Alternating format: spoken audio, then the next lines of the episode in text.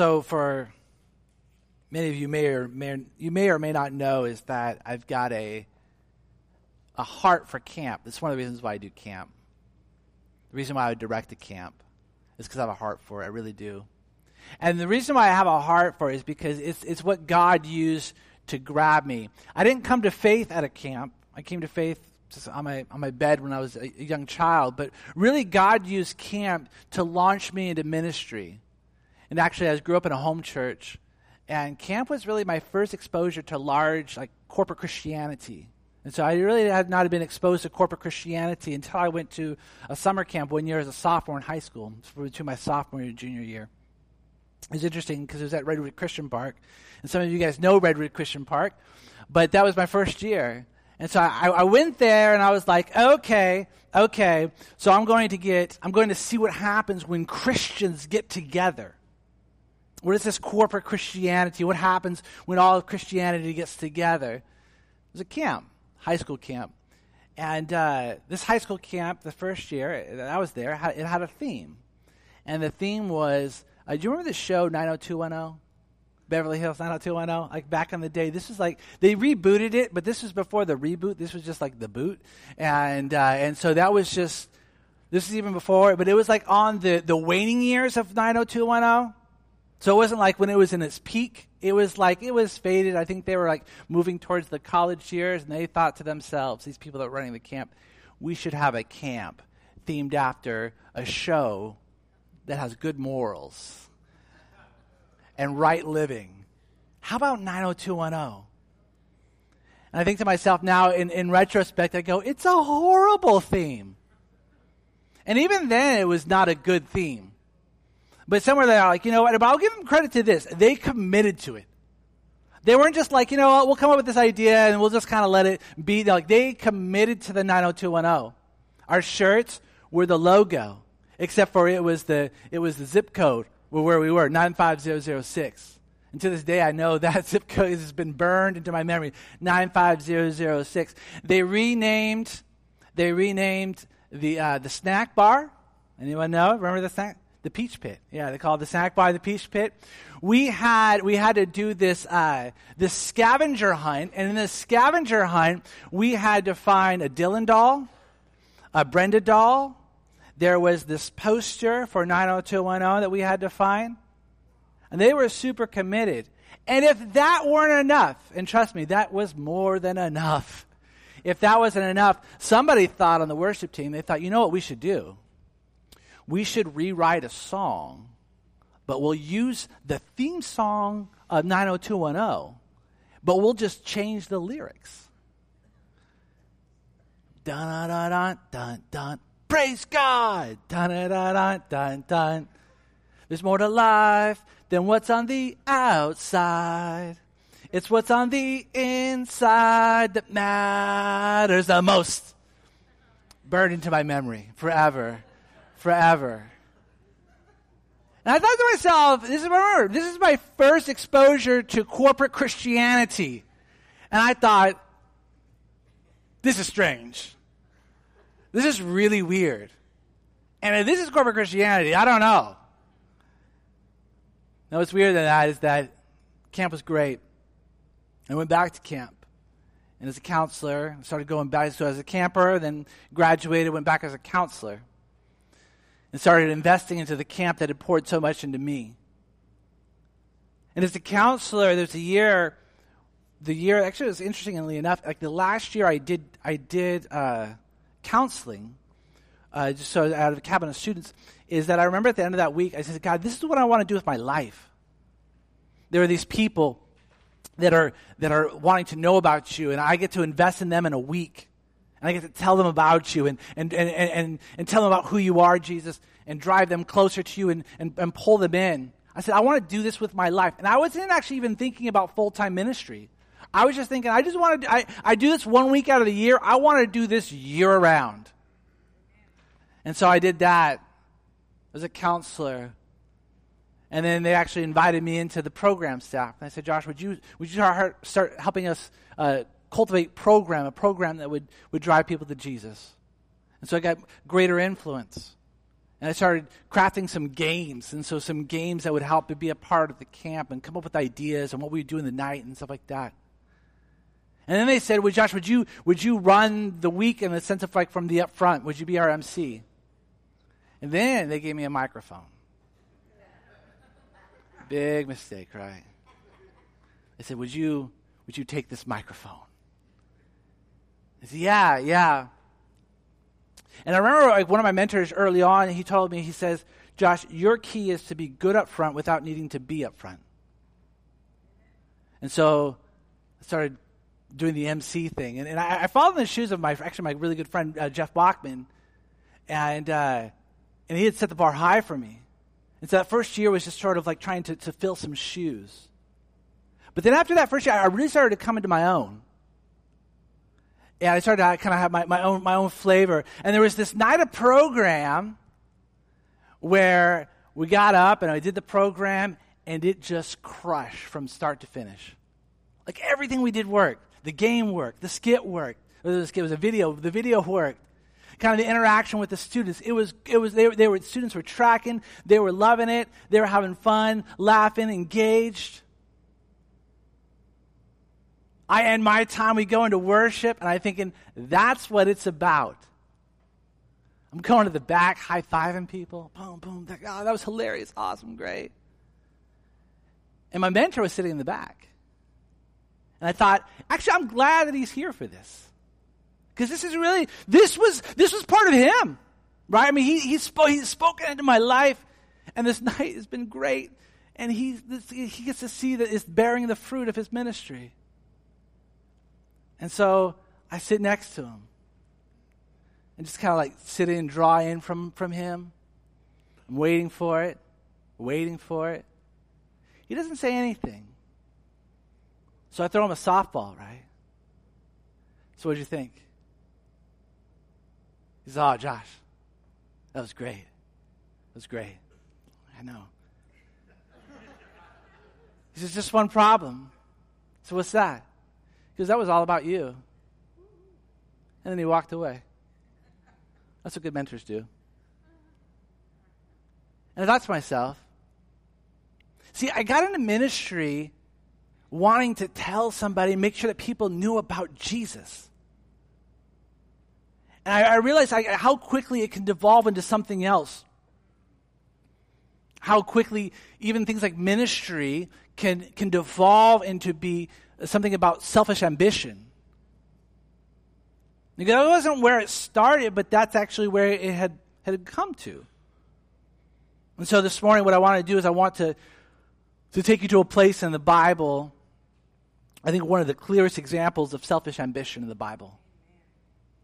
Now, I know what you're thinking. Ah, we go to Adam and Eve. No. We could, but no. Cain and Abel, no, we could go there too, but no. Tower of Babel? No, we could go there, but we're not going to. David and Bathsheba? No, no. Ahab and Jezebel? No. No. Ananias and Sapphira? No. There's a lot of places we could go. Which actually tells me that selfish ambition isn't anything new. It's been around for a really long time. And it's been something that we've had to battle for a really long time.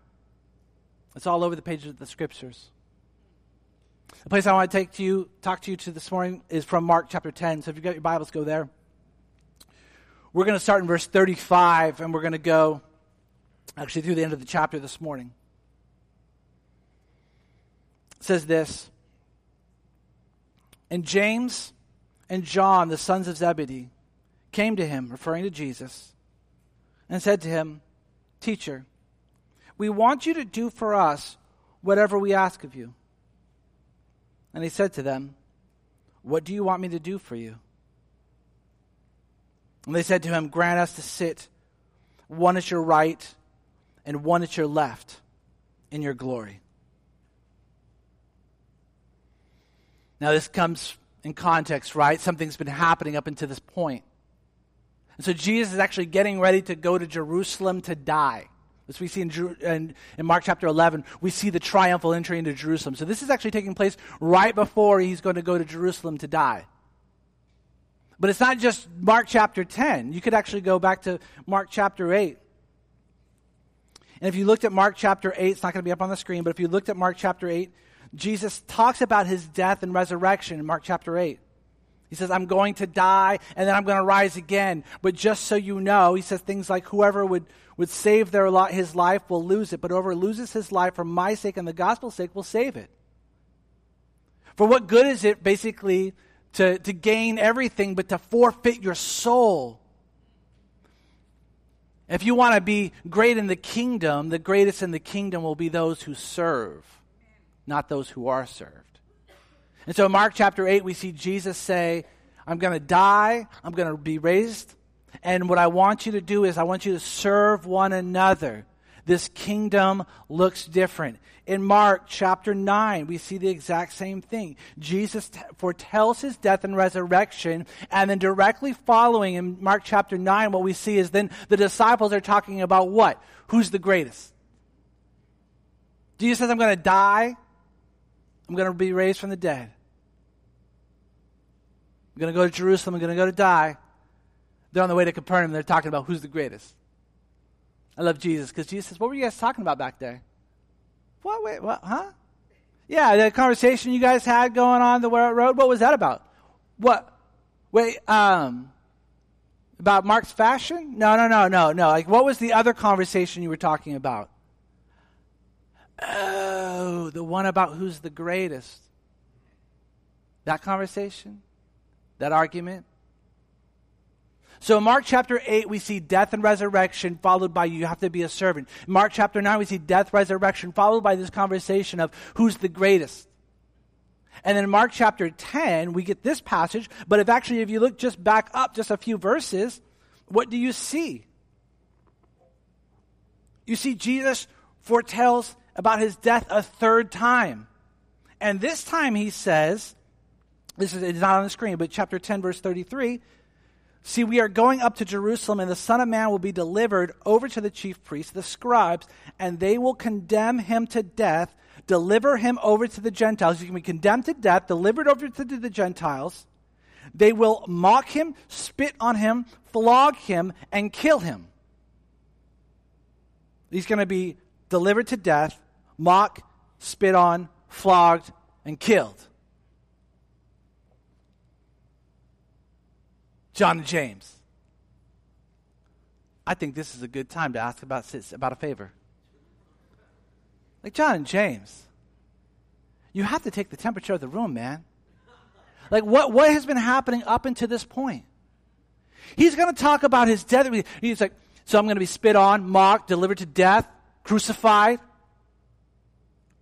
How do you bring this up? How do you transition the conversation from that to like, wow. Jesus, that's tough. That's real tough. So I was thinking about your right and your left hand. Are those spots, before you go to die, are those spots spoken for?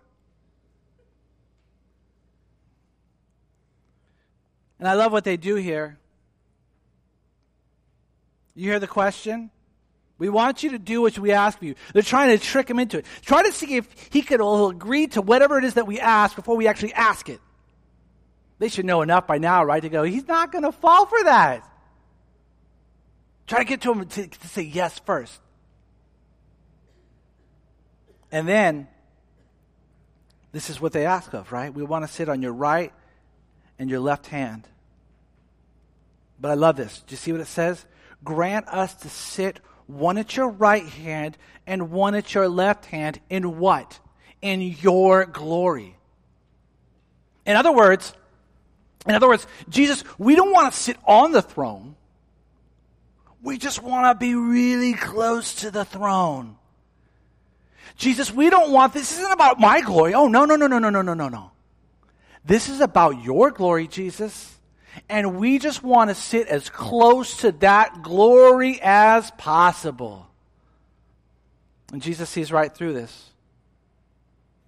They're thinking, there's, there's two seats, Jesus. There's two of us. I don't know if it could be any clearer. But the problem is, is what we see here is we see selfish ambition. There's a problem with selfish ambition.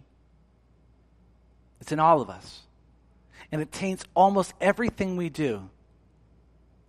There's a bit of me, there's a bit of selfish ambition in me in preparing for a message on selfish ambition. Right? I want to preach well. I want you to think well of, of, of the sermon. And it's so easy to, to, to, to, quickly move to like, whoa, whoa, the, no, the reason why I want to preach well, not because people think that I'm a great preacher. No, no, no, no, no, Jesus. I want to preach well for your glory. And a lot of times, in fact, all the times, right? Selfish ambition is just selfish ambition. But you know what we call it? We go, oh, no, that's, see, if it's, if it's about your glory, Jesus, that's no longer selfish ambition. You know what that is? That's holy ambition. That's holy ambition. I go, sometimes, in fact, all the times, selfish ambition is selfish ambition. And putting holy on the front of that, it doesn't change anything. It just changes what we call it. And so here we see they go, Jesus, we want to be on your right and your left hand. We want to sit in your glory. Would you grant that to us, Jesus? I wonder if uh, when James and John, when they saw Jesus crucified, and they saw the thieves on his right and his left hand, and what it looked like to be on the right and the left hand of Jesus, if they began to rethink this, this, this request right here. Oh no. That's what it looks like to be on the right and the left hand of Jesus. You see, the selfish ambition. Part of the problem with selfish ambition is that it seeks, it seeks glory. Selfish ambition seeks glory. And not only does it seek glory, but often selfish ambition, as we see here, it's callous to the sufferings of other people.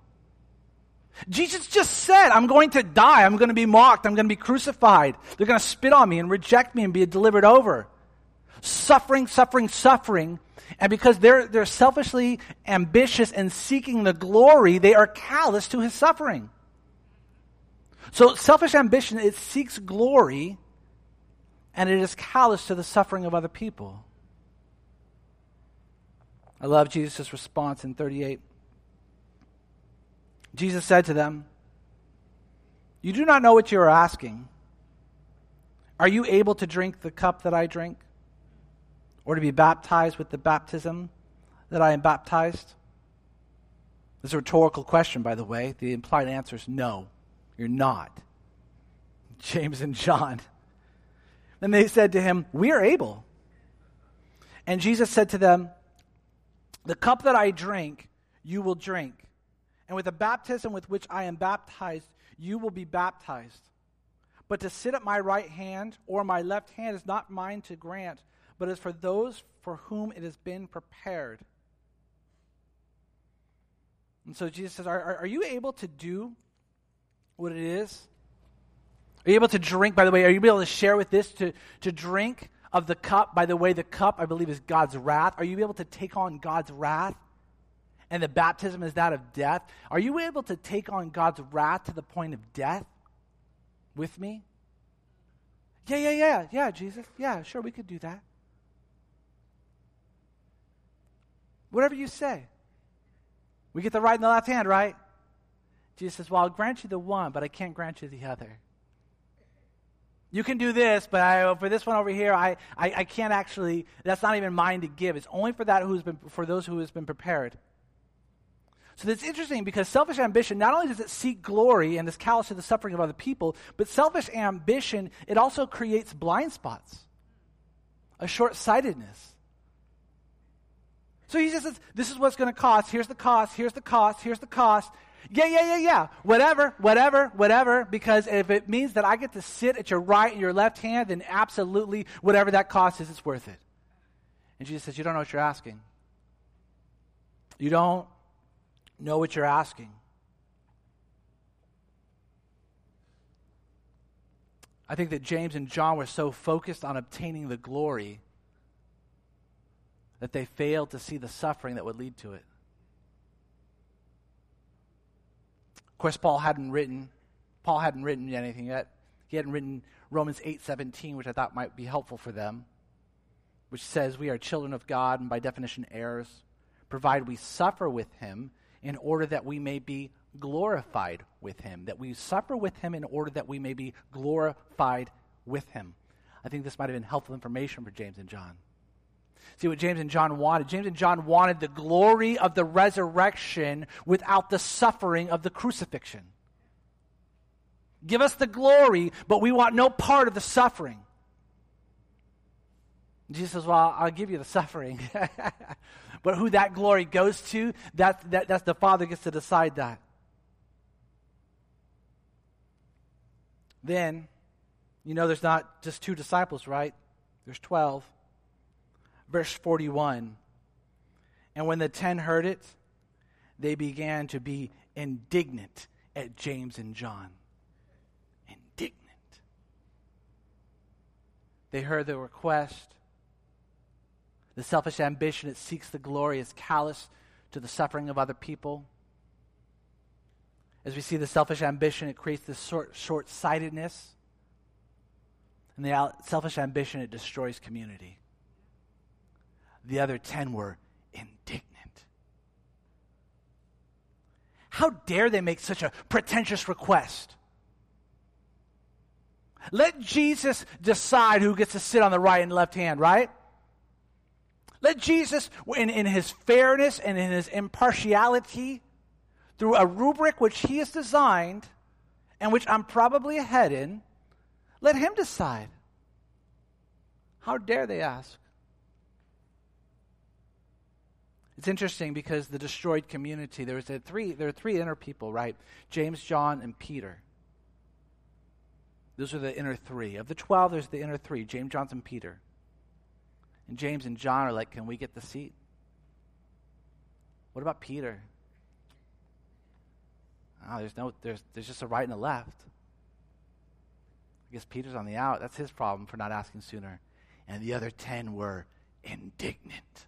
I love that word. John taught, preached on that word in, in his sermon, indignant. I love it. it. Just says something. But this happens, right? Happens in you, happens in me. I mean, think about this happens often actually and even in death.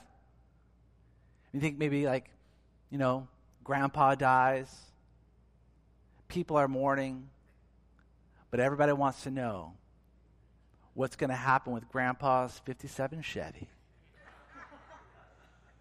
Who's it going to go to? I mean, that's, that was his first car. Him and grandma went on their first date in that car. He drove that car everywhere. Every Sunday, he brought it to church. Who's going to get that car? And the family starts to talk, right? Well, we think grandma should get it, but grandma doesn't drive anymore. And grandpa would want the car to be driven. Who's going to get that car? We all, y'all, y'all have your ideas, right? Well, I think, you know, if it's not going to go to grandma, I should probably go to this. And everybody's got their ideas. And there you are at the funeral. The funeral's going, and your cousin shows up and your cousin, the funeral's going. Cousin shows up, sits right in front of you, leans over to grandma, and says, Grandma, it would really mean a lot to me if I could get grandpa's 57 Chevy.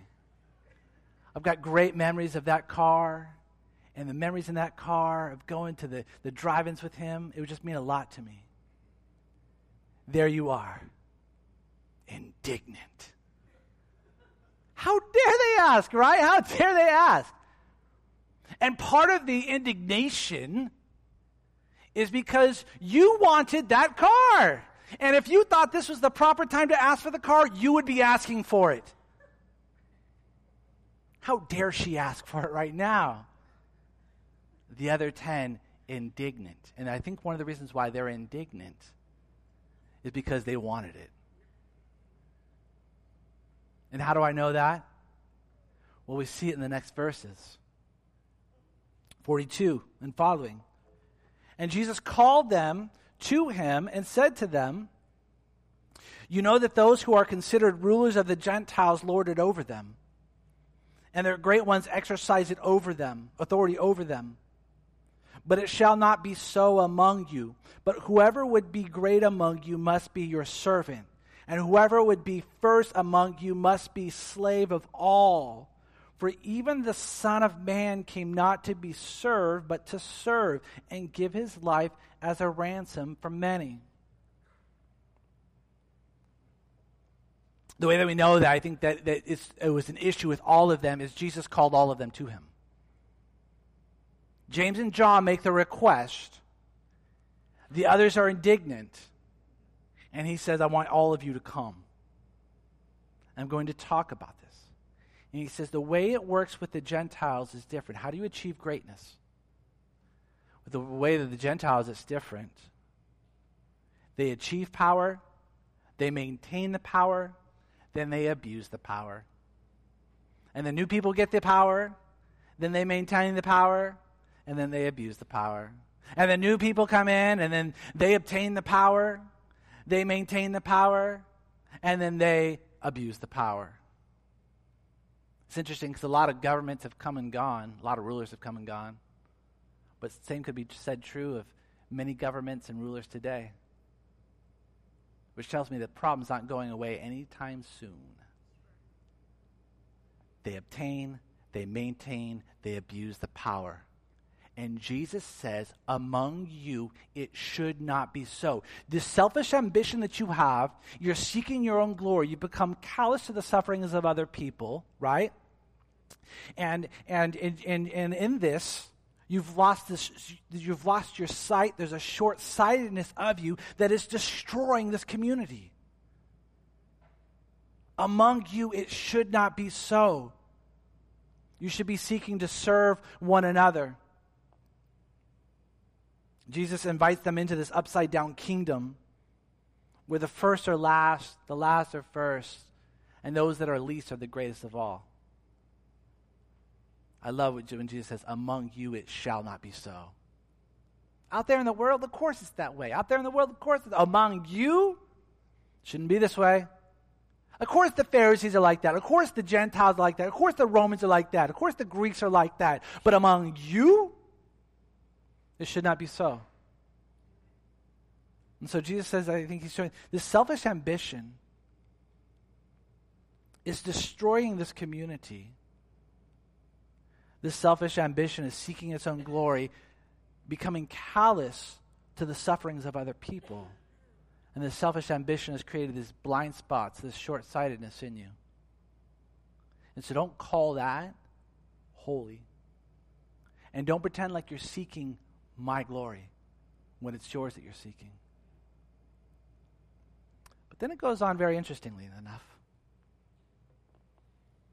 Verse 46. By the way, typically these stories are preached separately and told separately, but I believe they're connected. And they came to Jericho, so that, that that's just happened. They came to Jericho, and as he was leaving Jericho with his disciples and a great crowd, Bartimaeus, a blind beggar, the son of Timaeus, was sitting by the roadside. And when he heard that it was Jesus of Nazareth, he began to cry out and say, Jesus, son of David, have mercy on me. And many rebuked him, telling him to be silent, but he cried out all the more, Son of David, have mercy on me. And Jesus stopped and said, Call him.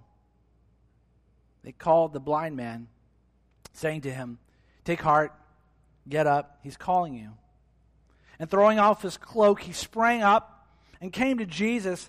And Jesus said to him, What do you want me to do for you? The blind man said to him, Rabbi, let me recover my sight.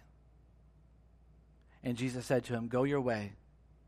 Your faith has made you well. And immediately he recovered his sight and followed him on the way. By the way, uh, the way is, is reference to the journey to Jerusalem and his death. And so it's interesting because here what we see is that we see this is actually the only time. It's funny when John was preaching, he was talking about the bent woman. And a lot of times in the synoptics, which is Matthew, Mark, and Luke, right? The Gospels are, are Matthew, Mark, Luke, and John. The synoptics, because they sound they're, they're similar in the stories that they tell and the way that they tell them, Matthew, Mark, and Luke, the synoptic Gospels. In the synoptic Gospels, Bartimaeus is the only one who's ever named. He's the only person who's ever healed that we get his name. Typically, we get the bent woman, the bleeding woman. And here it actually still may even be the son of Timaeus, but, but, but, but Bartimaeus. And so it's significant that right on the heels of these guys, James and John, that are trying to make a name for themselves, that Jesus is saying, I am actually the one who gives you the name. I am the one who names you. And to counteract the selfish ambition of the disciples, Jesus goes out and then shows us exactly what holy ambition looks like. Bartimaeus, a blind beggar, sitting on the roadside. He hears this thing stirring. What's, what's all the commotion about? What's all the commotion about? It's, it's Jesus of Nazareth. He's here? Yeah. Jesus, son of David. By the way, it's a, it's a, it's a title of royalty. Son of David, have mercy on me. You need to shut up. He doesn't want to hear from you. Who are you? You shut your mouth. Okay. Jesus, son of David, have mercy on me. Stick it to the man. Part of rebellion, right? And Jesus stops. He says, Call him to me. And they go to him and say, Hey, take heart, take heart. He's calling for you. And it's interesting, Jesus asked him the same exact question that he asked the disciples What do you want me to do for you? This blind beggar. Have mercy on me. Notice what he doesn't say. Jesus, son of David, let me sit at your right hand. And if not, your left hand, that's cool too. Right? Have mercy on me. Jesus notices him, takes heart, and says, Take heart. He's, he's, he's calling for you.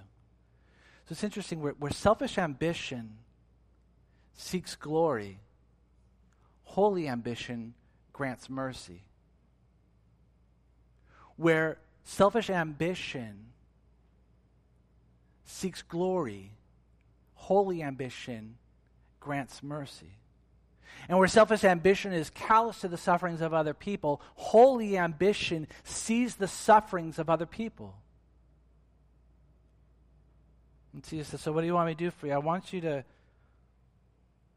I want my sight. I want my sight. And then he gets his sight. It's interesting, right? There's a lot of times in the scripture where, where, where Jesus heals physically to point to a greater spiritual rea- reality. You see, where the selfish ambition created the short sightedness and the blindness, you don't know what you're asking, is that holy ambition restores sight. And then where we see this idea where selfish ambition destroys community holy ambition establishes it. What does it say? Where did, where, where did Bartimaeus go afterwards? I want my sight back. You can have your sight back. Go your way. Okay, I'm just going to go back to the roadside sitting and begging. Nobody knows the difference, but now I can see them. What does it say about Bartimaeus? Bartimaeus, where does he go? He goes on the way. His way becomes Jesus' way. Which is interesting because what he had said to the disciples was, You can't come where I'm going. Oh, yeah, yeah, we can. You don't know what you're saying. Well, when a holy ambition is in, is in play, is that Bartimaeus' way becomes Jesus' way. And community is established. You know, we've been we've been in this series about Jesus and healing. And it's interesting because this morning is that often we wouldn't see selfish ambition as something that we need to be healed from. I think one of the things, I think the main thing that Jesus is teaching here is that true greatness in the kingdom will be defined in terms of holy ambition and not selfish ambition. Out there, selfish ambition. And here, holy ambition. But the problem is, is that we live in a world where selfish ambition is actually a virtue, right? You got to follow your dreams at all cost. And by all costs, I mean other people will have to pay the price. You got to achieve your American dream. You got to stand above the rest, which oftentimes means you have to you have to squash the other ones that are around you.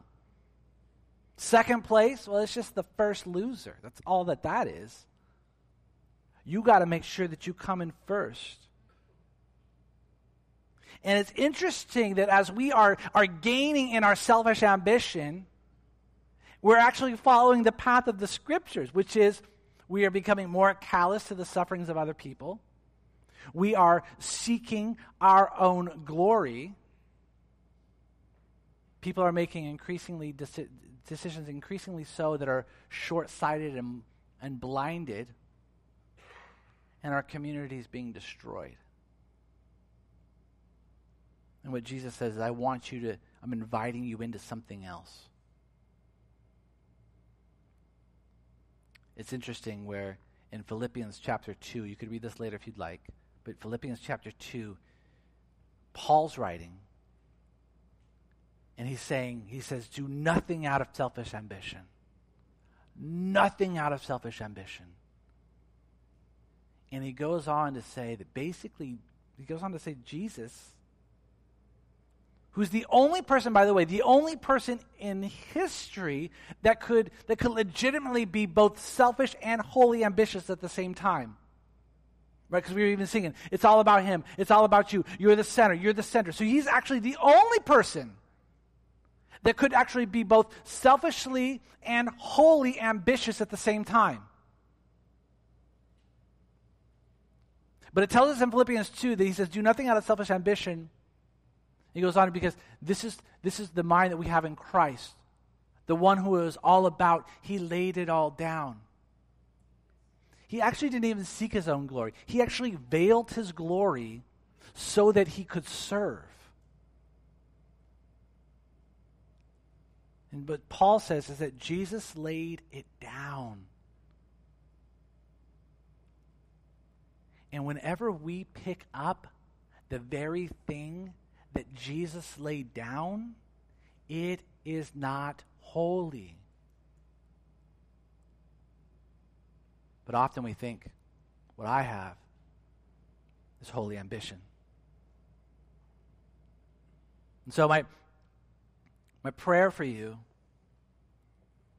is that you and I, that we would be healed of our selfish ambition. I love the places where Jesus is countercultural. He's really countercultural here, by the way.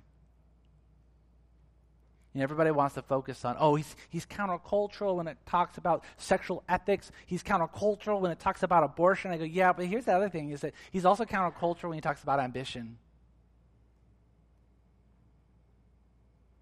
And where you may, may or may not be wrestling with your sexual identity, where you may or may not be wrestling with an abortion, I guarantee that you are wrestling with selfish ambition. And it is not a virtue. Because it's a virtue out there. It is not to be a virtue here. Among you, it has to be different.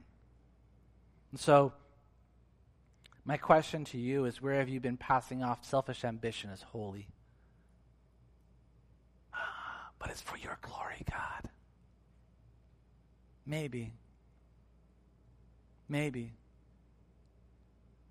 But is it making you callous to the sufferings of other people? Has it been seeking glory? Has it been destroying community? Right? Then maybe it's not holy. My prayer is that as a church, both corporately and individually, is that we would be people who are, who are not selfishly ambitious, who are with a holy ambition, a holy ambition that grants mercy, that sees the sufferings of other people, right? That sees is not callous, that is not callous to the sufferings of other people, that sees.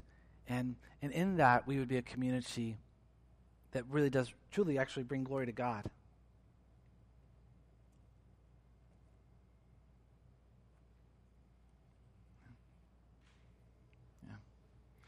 My prayer is that God would heal you of your selfish ambition. That's my prayer for me. I, am praying for this, even preparing for this message. God, it's, it's curing me this world that is inundating and, and always trying to, for lack of better term, like trying to poison me with it. That my ambition would, would truly be that of yours. Let's pray. Jesus, we thank you for your word. We thank you for your action.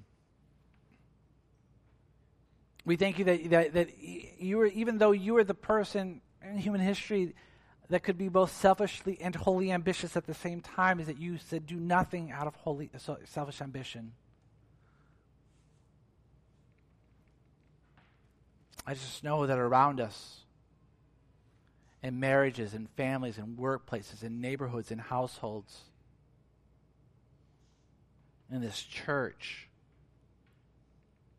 that selfish ambition has its hold. It's seeking glory. It's becoming callous to the sufferings of others, making short sighted decisions and it's destroying community. Jesus, may we be countercultural. Not because it's a great idea, but because we follow you in it. May we not seek the glory, may we grant the mercy. May we not be short sighted, may we be granted vision. And may we not destroy community, but create it. We love you. We pray for these things in your name. Amen.